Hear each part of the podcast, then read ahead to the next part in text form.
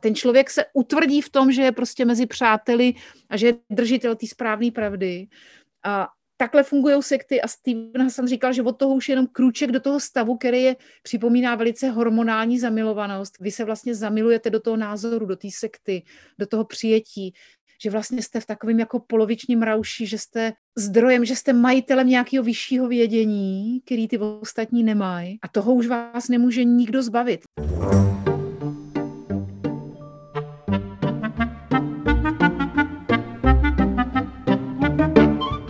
Čaute, toto je druhá časť rozhovoru s pani Alvarovou, takže ak ste nepočuli prvú, určite si ju chodte vypočuť. V druhej časti sa bavíme, čo robiť, ak niekto z našich kamošov alebo známych prepadol dezinformáciám alebo propagande, ako sa s takým človekom baviť, ako ho z toho dostať a vlastne ako aj ja môžem zistiť, že čítam článok, ktorý je propagandistický alebo je dezinformačný. A ako sme sa vlastne celkovo Češi a Slováci do tejto situácie dostali a čo môžeme na svetovej úrovni robiť, aby sme sa z tejto situácie dostali. Ale oveľa viac brutálne zaujímavých informácií, ktoré ste pravdepodobne ešte predtým nikdy nepočuli. Takže tu je druhá časť rozhovoru.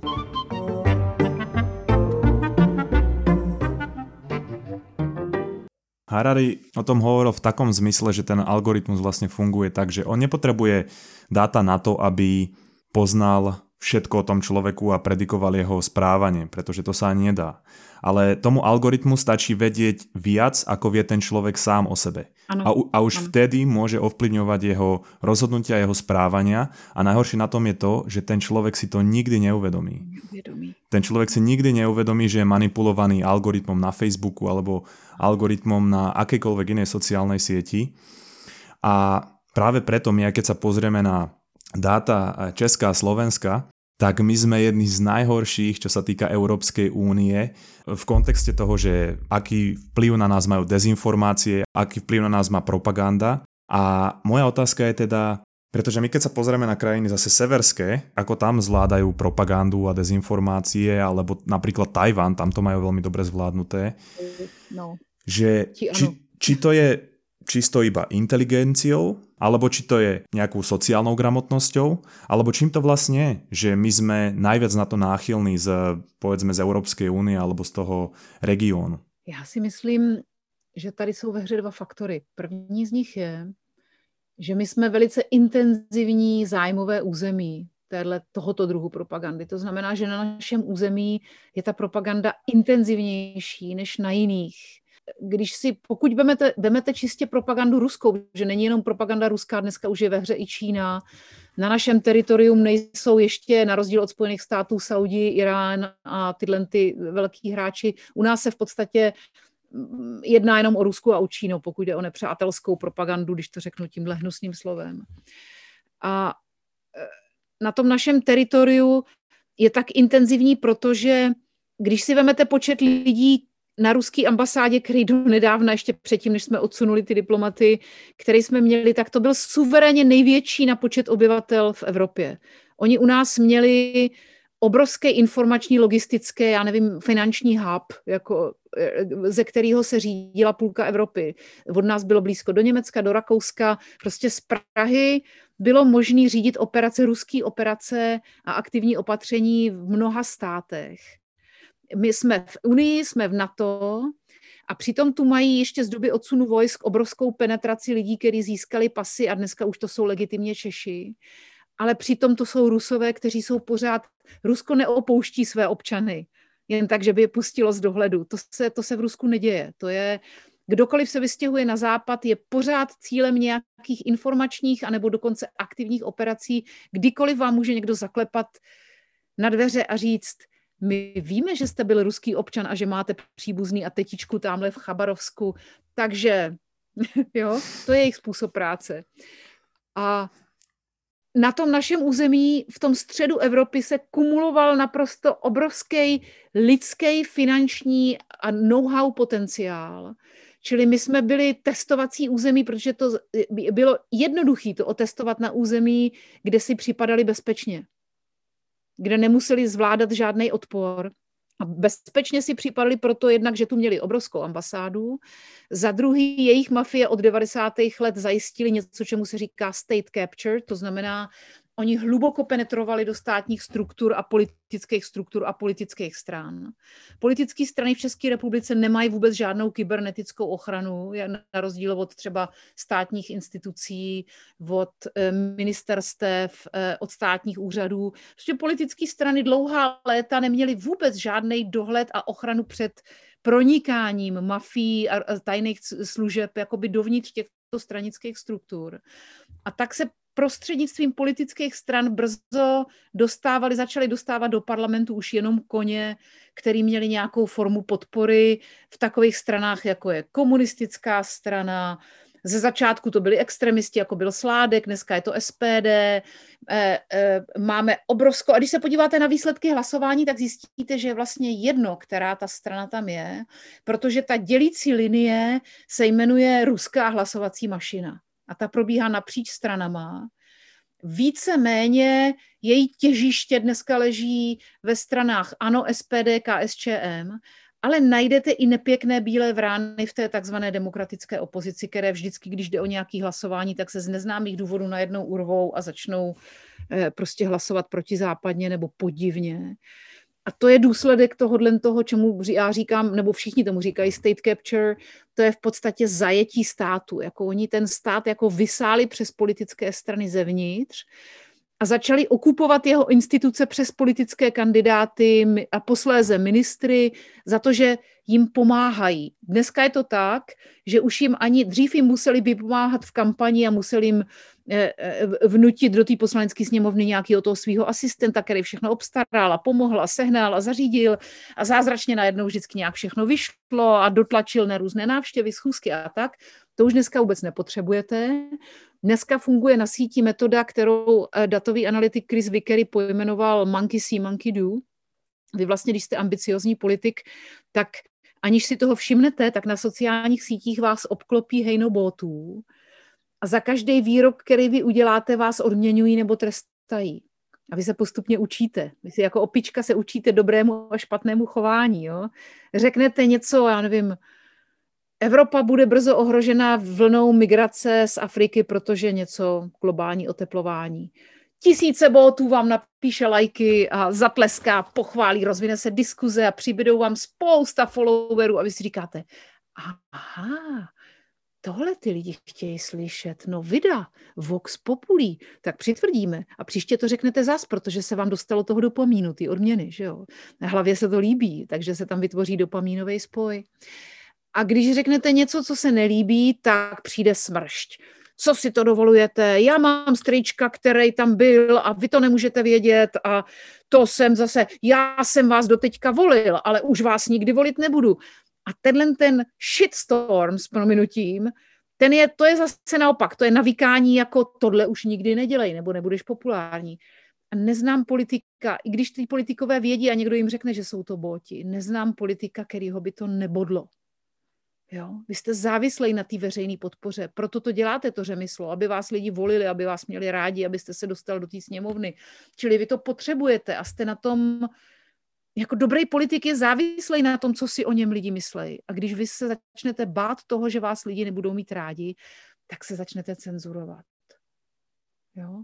A dneska už vlastně ani nepotřebujete žádný asistenty, který přinesou peníze na kampaň a seženou ty správní novináře a dodají ty správné schůzky a, a poradí, co dělat a dotlačejí někoho na schůzku a řeknou eh, ty mě, já tobě a, a takovýhle ty věci, jak se dělali v devadesátkách, ty, ta éra mafiánského kapitalismu, která byla naprosto otřesná a, a pro, nejhůří proslula ODS v čele s Václavem Klausem, že jo, to je, to je prostě, to, je, to, byl, to byly mafiánský léta zlatý a ta ruský mafie vlastně tou dobou si naprosto podmanili Českou republiku. Posléze to též, tu, tentýž způsob penetrace předvedli do ČSSD, druhé největší levicové strany a vytvořili zdání velikého souboje mezi levicí a pravicí, přičemž obě dvě strany Zemana i Klauze šéfovala tatáž ruka. Jo.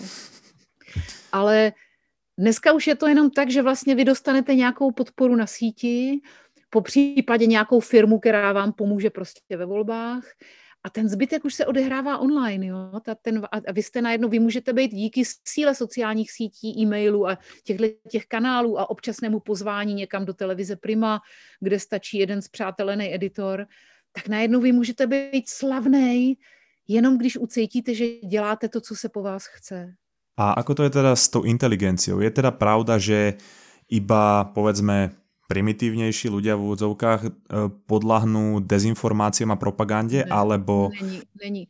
Já myslím, že, se, že si nemusí nikdo, kdo naletí, si nemusí nic vyčítat, protože to vůbec není o inteligenci. Jako behaviorální propaganda, to je nový typ propagandy, který vůbec není o ověřování informací, o kognitivní, je to trošku o kognitivních schopnostech, ale i ti nejchytřejší se prostě občas spálí.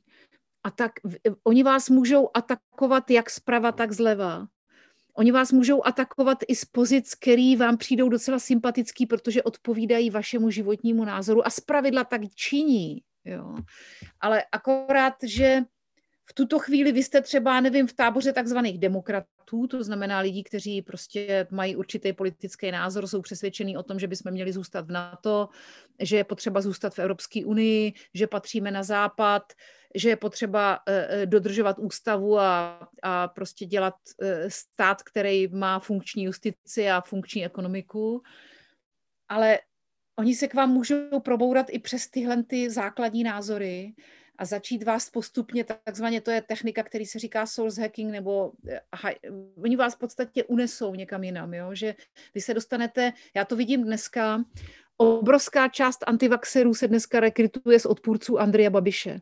To jsou lidi, kteří by nikdy předtím nezačali odmítat očkování, ale obrovský fóra, sociální skupiny, na, zejména na Facebooku, ale na jiných sociálních sítích, které jsou otevřeně antibabišovský, někdy to mají i v názvu, mají agendu, boční agendu, která začala jako odpor k vládě, odpor prostě k tomuto typu jednání, k tomu, že Andrej Babiš krade mnohem víc, než kradli ty mafiáni před ním a tak dále a tak dále. Všechno bylo pravda, ale najednou tam přišla message, nenechám, tahle vláda nám bere svobodu. S tím se ještě dá souhlasit. Pak přišla message, tahle vláda nám narazila náhubky, to bylo v Americe taky. Oni ty roušce začali říkat náhubek. Tak to už je takový trochu sporný, ale budíš. A pak přišla message, a teď vám budou píchat proti vaší vůli do těla něco, o čem vy ani nevíte, jestli to funguje.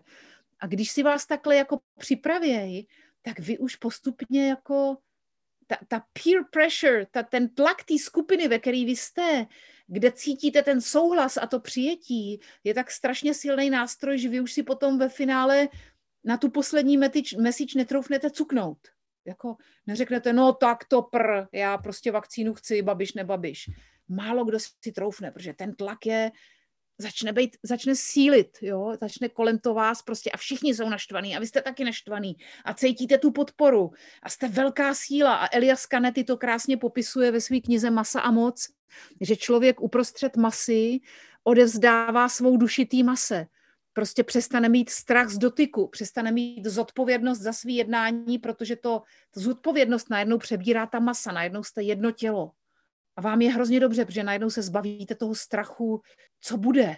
Máte, cítíte tu ochranu, tu jednotu, tu sílu, ten jeden hlas, ten jeden krok a najednou se máte cuknout, jako ten jediný chlap na tom stadionu, co nehajloval.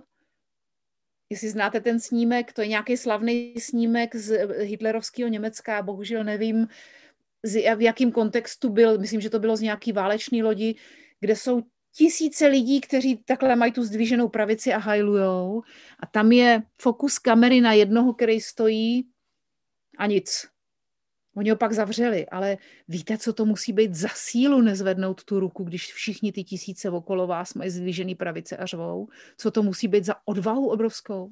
Tak my to máme asi evolučně, protože ak bol človek ešte, ako sa vyvíjal súčasťou nejakej skupiny, a nerobil, čo tá skupina robila, tak ho vyhostili a on mal potom menšiu pravdepodobnosť, že prežije. A preto my máme v tom mozgu zakódované, že ak my patríme do nejakej skupiny a tá skupina niečo robí, tak to musíme robiť aj my a ani nad tým nepremýšľame. Přesně tak. Přesně tak, to je prostě tribální chování, které mělo, který mělo sebezáchovný účel. Že vlastně ta skupina byla zdrojem té ochrany a vy jste se museli přizpůsobit, že jo. A najednou je to něco, čím vy vlastně dobýváte lidský mozky, že vy podstupně odvedete, to je, to je klasický movement jacking. Vy vlastně odvedete tu celou skupinu postupně po krůčkách, aniž si všimne, tam, kde ji chcete mít, udržujete ji v těch silných emocích, v tom odporu, v tom utvrzování se, že my jsme ty správní rebelové a tak dál, až ji najednou dovedete někam, kde by na začátku nikdo neřekl, že bude. A ještě v kontexte té inteligence asi právě, že myslím, že ak... Tam jsou strašně chytrý lidi, tam jsou i doktoři. No a čím, čím je ten člověk inteligentnější, tak tím lepší argumenty dokáže vyprodukovat ano, prospekt toho svého přesvědčení. Jakmile se proto, za, jakmile zahoří vaše, Stanislavský, eh, te, hlavní teoretik, eh, zakladatel hereckého řemesla, eh, té ruské herecké školy řekl, kdo chce zapalovat, musí hořet. Čili vy potřebujete nejdřív získat lidská srdce, a pak ten člověk si to dodatečně, jak říká Štefan Sarvaš, slovenský specialista na behaviorální psychologii a targeting, eh, eh, který se dlouhá léta, myslím, že teď je to šéf laboratoří v Wrigley Mars, tak ten říká, že vlastně člověk se celý život rozhoduje v rámci takzvaných heuristik, to znamená nějakých osvědčených zkratek a teprve dodatečně si postracionalizuje, proč to udělal. Že my si jenom myslíme, že se rozhodujeme racionálně, ale je to úplně naopak. My se rozhodujeme na základě jakýchsi zkratek, jako z břicha, protože už se nám to jednou osvědčilo, nebo je nám to nějak blízký, nebo máme u toho dobrý pocit, vůbec nevíme proč. A pak si dodatečně vytvoříme racionální model, proč jsme to udělali. A takhle to funguje, no, bohužel.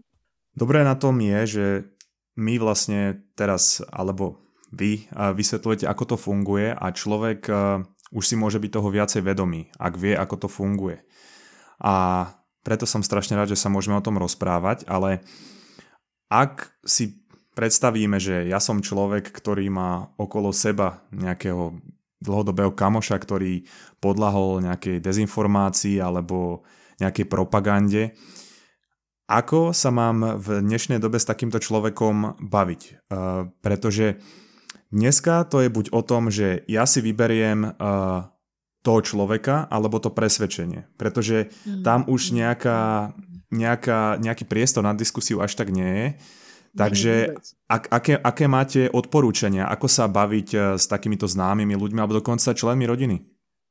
Já vám něco řeknu. Všichni mezi tím doba pokročí a ty psychologické operace na síti, které targetují naše členy rodiny, naše členy rodin, naše blízky, naše kamarády, jsou tak sofistikovaný, že když tom člověk zahučí v tom davovém přesvědčení té mikroskupiny, která něco, já nevím, ať už jste ať už jste stoupenec placatý země, nebo neočkování, nebo Donalda Trumpa, nebo Babiše, nebo Zemana, nebo čehokoliv jiného, prostě eh, člen sekty placaté dřevěného stolu, to je úplně fuk, tak vy vlastně, vám v té skupině je dobře a ten způsob, kterým vás dostali, spočívá v tom, že vám se najednou dostává ohromného skupinového přijetí, uznání, pozornosti, něčeho, po čem je lidská duše hrozně hladová.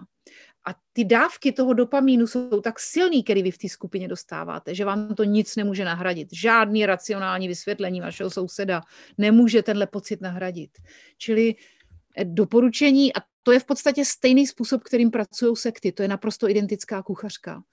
A největší americký specialista na sekty Steve Hassan řekl, že eh, on taky mimo jiné řekl, že vlastně ten způsob je, že člověk nejprve musí být jakoby vytržen ze svého přirozeného informačního prostředí a oddělen, aby zakoušel v té sektě to přijetí a to porozumění a tu péči a tu pozornost. A pak třeba jeho vysti posílají stát lidi na roh s tím, s tou strážní věží, ne proto, aby přesvědčovali ostatní, protože to většinou nikoho nepřesvědčej, ale proto, aby zakoušeli posměch a odmítání toho světa tam venku. Což je spolehlivě přibije do nitra té skupiny jakoby oni, ono je to vtáhne ještě hlouběji. To znamená, že každý kolem jdoucí, který řekne, dej mi pokoj, ty blbe, ty máš v hlavě úplně vymyškováno, tak to je ten hřebíček do rakve, který on vlastně jako navijákem přitáhne ho dovnitř té skupiny, kde mu řeknou, to jsou ale lidi hloupí, věď, oni vůbec nechápou tu pravdu, ty chápeš, ty to, my jsme tady prostě, musíme být stateční a musíme prostě se věnovat dál té naší činnosti. A ten člověk se utvrdí v tom, že je prostě mezi přáteli a že je držitel té správné pravdy. A takhle fungují sekty a Steven Hassan říkal, že od toho už je jenom krůček, jakoby krůček do toho stavu, který je, připomíná velice hormonální zamilovanost, kdy si, vy se vlastně zamilujete do toho názoru, do té sekty, do toho přijetí, že vlastně jste v takovém jako polovičním rauši, že jste zdrojem, že jste majitelem nějakého vyššího vědění, který ty ostatní nemají.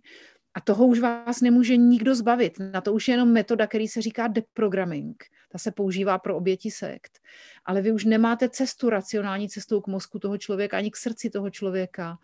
A ta, to, jakoby můžete, co můžete udělat je, že když, když to prostě vašeho přítele, známého, babičku, dědečka chytí, Jediný, co můžete udělat, je, že se tomu tématu budete úzkostlivě vyhýbat a věnujete mu hodně lásky, péče a naslouchání.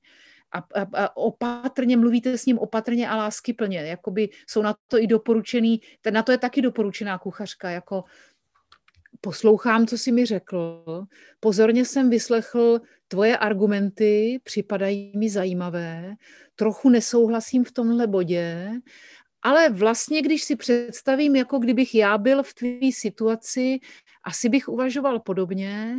Nicméně moje situace je trošku jiná, no ale pojďme se spolu najíst. Jo, jakoby zkusit toho člověka trochu lásky plně znejistit, ale rozhodně nepoužívat a rozhodně se nenatáhnout do toho emocionálního odporu typu co to kecal za...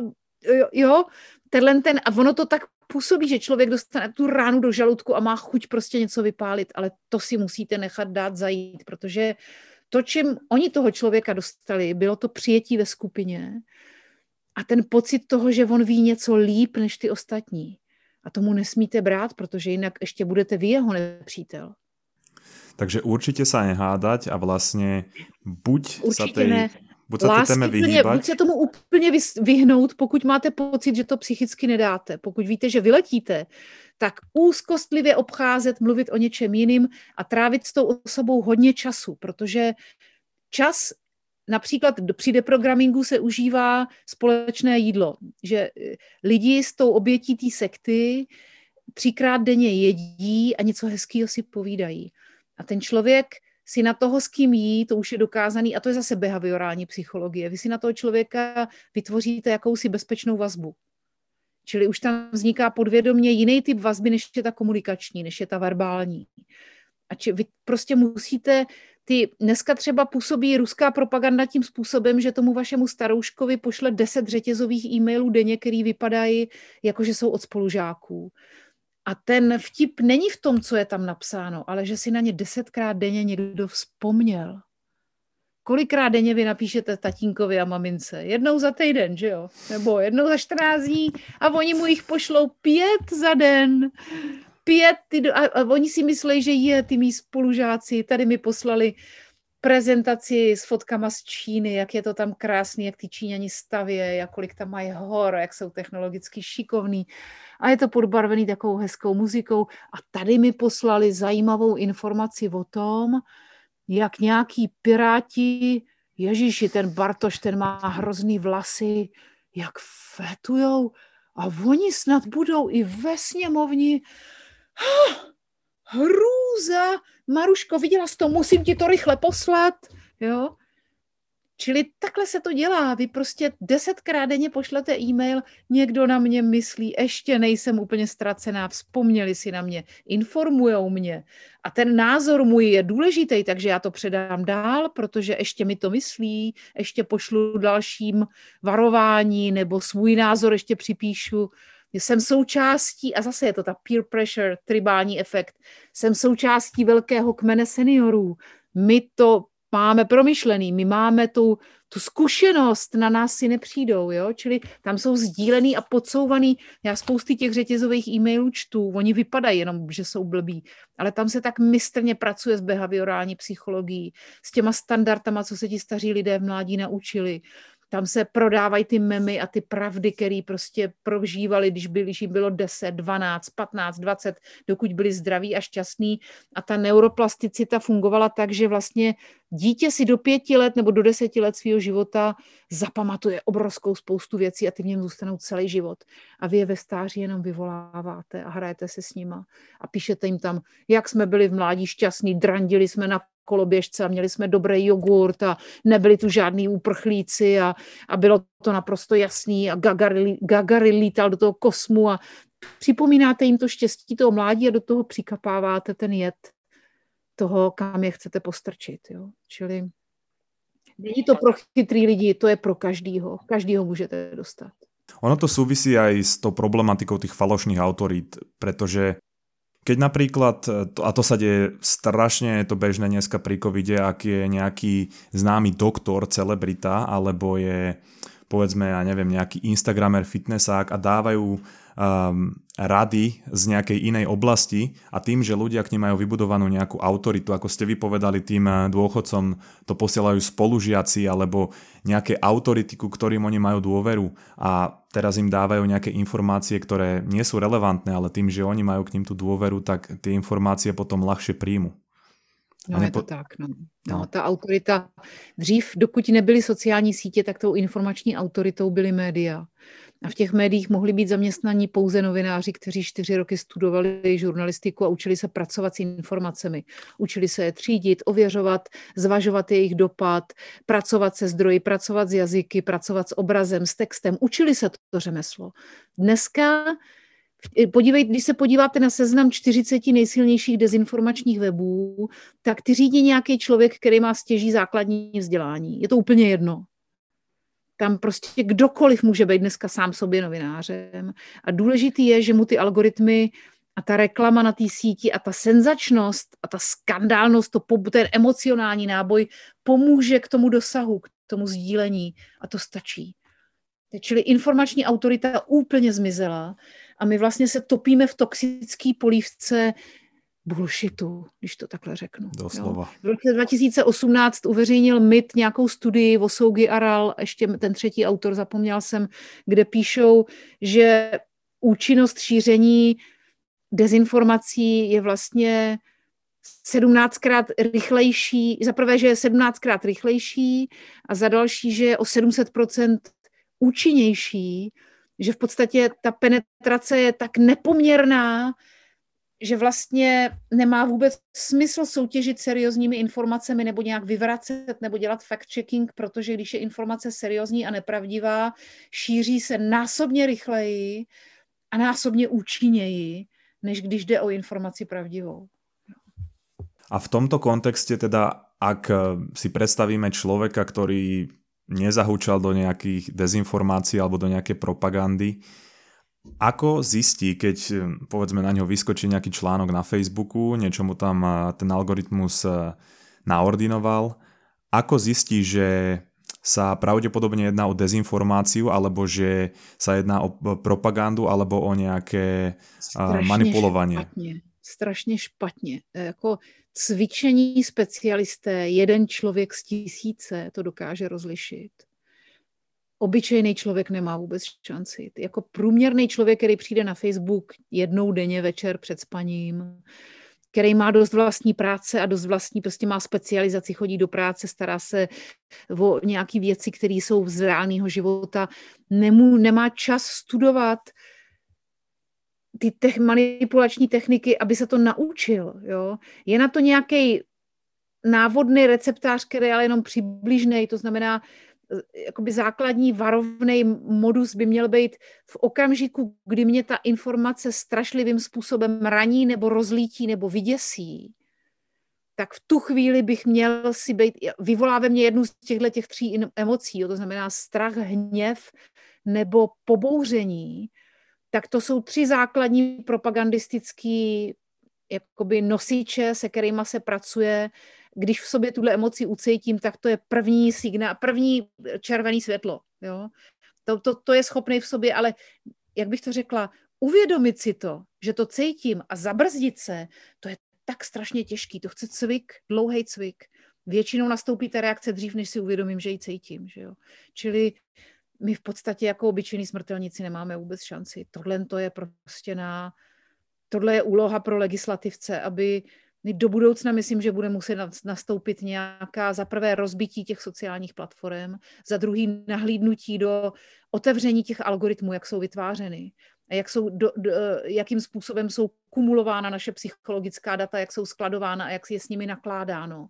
A za další bude muset být zavedeno ve virtuálním prostoru něco, jako je nedotknutelnost mentální. Ak byste se mali zamyslet nad tým, kde bude v kontexte Česká, Slovenská, naša nejaká populácia za 5 rokov, váš ideálny scenár, ktorý si viete predstaviť a ten najhorší scenár, ktorý si viete predstaviť, aby ľudia, pretože teraz sme im dali nejaký návod, čo, ako komunikovať s ľuďmi, ktorí podľahli dezinformáciám a propagandě, aby vedeli, čeho sa držať a od čeho sa držať ďalej.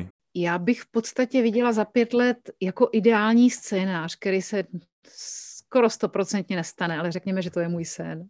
Evropská unie a Amerika jako dva největší trhy, které jsou klíčové pro ty platformy, které dneska určují náš život a ovlivňují naše chování, přijmou typ zákonů, který v podstatě rozbijou Facebook, zaříděj, že sociální sítě zpřístupnějí jasně definovaným vědeckým a zákonodárným institucím vhled do vytváření algoritmů, aby to nebyl black box, aby jsme věděli, aby prostě veřejný přístup k vytváření algoritmů, regulace vytváření algoritmů tak, aby pro politické a vojenské účely nemohly být tyto algoritmy aplikovány na území států, které jsou členy Severoatlantické aliance a Evropské unie, nebo toho našeho bezpečnostního prostoru.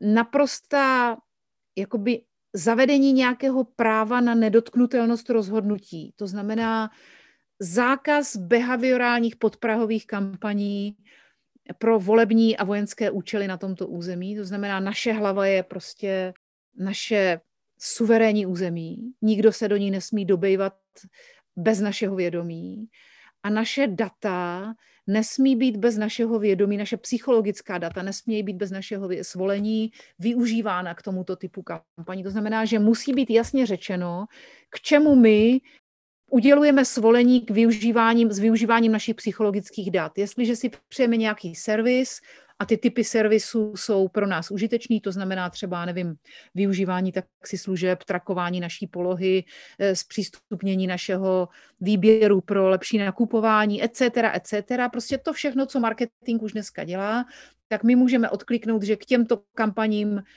se smějí naše data využívat a k ovlivňování volebních rozhodnutí podprahovým eh, vojenským operacím, psychologickým operacím, vytvářením digitálních sekt, jako je QAnon a tak dál, eh, se to prostě dělat nesmí, tečka. A je to kontrolovatelné, musí existovat autorita, která rozliší a která bude pravidelně kontrolovat, jestli se tak neděje. A ty data můžeme být schopní si zabalit do balíčku, jako jsme si kdysi vzali telefonní číslo, to nejsou moje nápady, to tady cituju Josefa Holého, českého specialistu na uh, umělou inteligenci a algoritmy sociálních sítí, který vlastně s tím přišel v našem podcastu Kanárci, Kanárci v síti. Ten je autorem všech nápadů, který já jsem tady ocitovala. Eh, víceméně jsme spolu vymysleli to gro, ale on, on je to těžiště téhle, téhle technologické struktury. Eh, ještě přišel s tím, že vlastně sociální sítě by měly povinně poskytovat veřejnoprávním institucím a médiím prostor, aby definovaný, definovaný procento toho prostoru, který oni poskytují, bylo pro relevantní, ověřitelný a hodnotově výživný informace, které reprezentují naší ústavu, naší bezpečnost, náš euroatlantický svět. Protože ty hodnoty se do éteru nedostanou sami, ty tam někdo musí poslat ty nevzniknou v hlavách těch dětí jako takhle. Ty někdo musí říct, sformulovat a do toho éteru posílat pravidelně. Čili tam je potřeba zajistit terén, který prostě bude spolehlivý, ověřený, vyvážený a hodnotově zdravý. A potom je taky potřeba, a to by bylo úplně ideální, kdyby eh, existovala vlastně jakási přenositel, jako byla přenositelnost čísla mezi telekomunikačními operátory, tak by byla přenositelnost datový, dat a identity mezi sociálními sítěmi. Že vy se rozhodnete, že už nebudete na Facebooku, tak si zabalíte svůj pakl dat a přenesete si ho třeba na Twitter nebo na úplně novou sociální síť, která ještě dneska ani neexistuje. Tak to by bylo úplně super. A to je můj sen, že za pět let, že tam budem. A což se nespíš nestane, protože zatím jsme v intenzivní války, v intenzivním souboji eh, jak eh, se největšími giganty datovými světovými, tak prostě s warlordy, kteří ta data zneužívají. No a nejhorší scénář je, že se ty investice, které světový autoritářský režimy investovali do těchto těch platform, jako je Facebook, Google a tak dál, Málo se třeba ví, že Rusové v roce 2011 investovali obrovské peníze do Facebooku. Bez těch peněz by se Facebook pravděpodobně nikdy nestal tím, čím je. Eh, přes miliardáře Jurie Milnera, velkého mecenáše v Silicon Valley. A úplně krizový scénário pro mě je, že se vlastně moc těchto těch společností nepodaří nějakým způsobem narušit, že všechno pojede tak, jak to je v současné době. To znamená, že američtí, ruští, saudsko-arabští, iránští a jiní warlordi a mafie si tam budou objednávat na objednávku volební kampaně psychologické operace a, a sektářský prostě vytváření různých digitálních sekt. A tahle pandemie nebude poslední a dojde k chaosu, který v podstatě povede k samovolnému, který povede ke vzniku občanských válek uvnitř euroatlantického prostoru, a k rozpadu těch struktur podle mě nejdřív ve státech Vyšegrádu, protože my jsme nejslabší článek toho, té Euroatlantické aliance a taky Evropské unie. A tím pádem to naše území se stane teritoriem nikoho, na kterém už dneska vlastně operují ruské mafie, ruské tajné služby, dneska už i čínské mafie a čínské tajné služby. A my zůstaneme v tom režimu teritoria nikoho, který vlastně bude ovládán jejich nerušeně ovládán. A ten zbytek se bude potácet v podstatě ve vnitřních problémech, které dneska vidíme v Americe a Velké Británii. To znamená ekonomická krize, názorová krize, krize institucionální krize a krize velkých justičních institucí, kdy vlastně se jim rozpadají, v Americe a v Británii se dneska rozpadá, vede se obrovská, obrovská válka o přežití klasických justičních a ústavních mechanismů. A to, to je tak namáhavý pro ty státy a pro ty jejich instituce, že oni se vlastně touhletou krizí postupně vyčerpají a ztratí svoji sílu řešit cokoliv za svými hranicemi. No a vďaka tomuto práve my budeme vedieť do budúcnosti pozorovať, či smerujeme k tej lepšej alternatíve alebo k tej horšej, takže vám za to strašne ďakujem. Ďakujem vám za celý tento rozhovor. Ešte by som rád teda dodal, že poslucháči vás môžu nájsť v podcaste Kanárci v síti a Vás sa ešte spýtam, či um, plánujete nejaké projekty, ktoré by ste chceli odpromovať, alebo nejaké prednášky, alebo po prípade, ak máte nejaký odkaz pre poslucháčov? Eh, plánuju, jak už jsem říkala, máme český podcast Kanárci v síti. Na podzim budeme spouštět jeho anglickou verzi s Josefem Holím Canaries in the Net. A teď aktuálně krm, kniha Krmit démony byla přeložená do angličtiny a já intenzivně hledám nakladatele, takže kdybyste o někom věděli, samozřejmě v Británii, v Americe, v Německu, pokud se k tomuhle videu dostane někdo, eh, kdo třeba by nějaký kontakt měl, tak víte, kde mě najít, budu samozřejmě velmi ráda, protože bych ráda, aby se ten příběh o tom, jak se dá dobít Amerika v podstatě informačními prostředky, aby se rozletěl do celého světa. Myslím si, že je dobrý ho vyprávět, protože, jak jsem na začátku říkala, dokud to není ve filmu nebo v knize, tak to není pravda. A já chci, aby si tu knihu lidi přečetli. Jo, a taky píšeme s Josefem Holím knihu v angličtině Canaries in the Net, kde vlastně ten obsah toho našeho podcastu takový ten globální přehled toho informačního bojiště populární formou schrneme a vysvětlíme lidem tak, aby si dokázali udělat představu o tom, v čem to vlastně žijeme a co se to kolem nás děje. No tak ja dúfam, že nájdete čo skoro publishera, pretože toto sú presne informácie, ktoré by sa mali šíriť medzi ľudia nielen na Česku a Slovensku, ale taktiež v celom svete. pretože ako ste, alebo ako sami tvrdíte, tak žijeme v dobe kybernetickej vojny. Mm. A teda vám ešte raz ďakujem a prajem ja, pekný zvyšok večera a s poslucháčmi sa počujeme zase o týždeň. Já vás všechny zdravím a děkuju. Bylo to moc příjemné popovídání.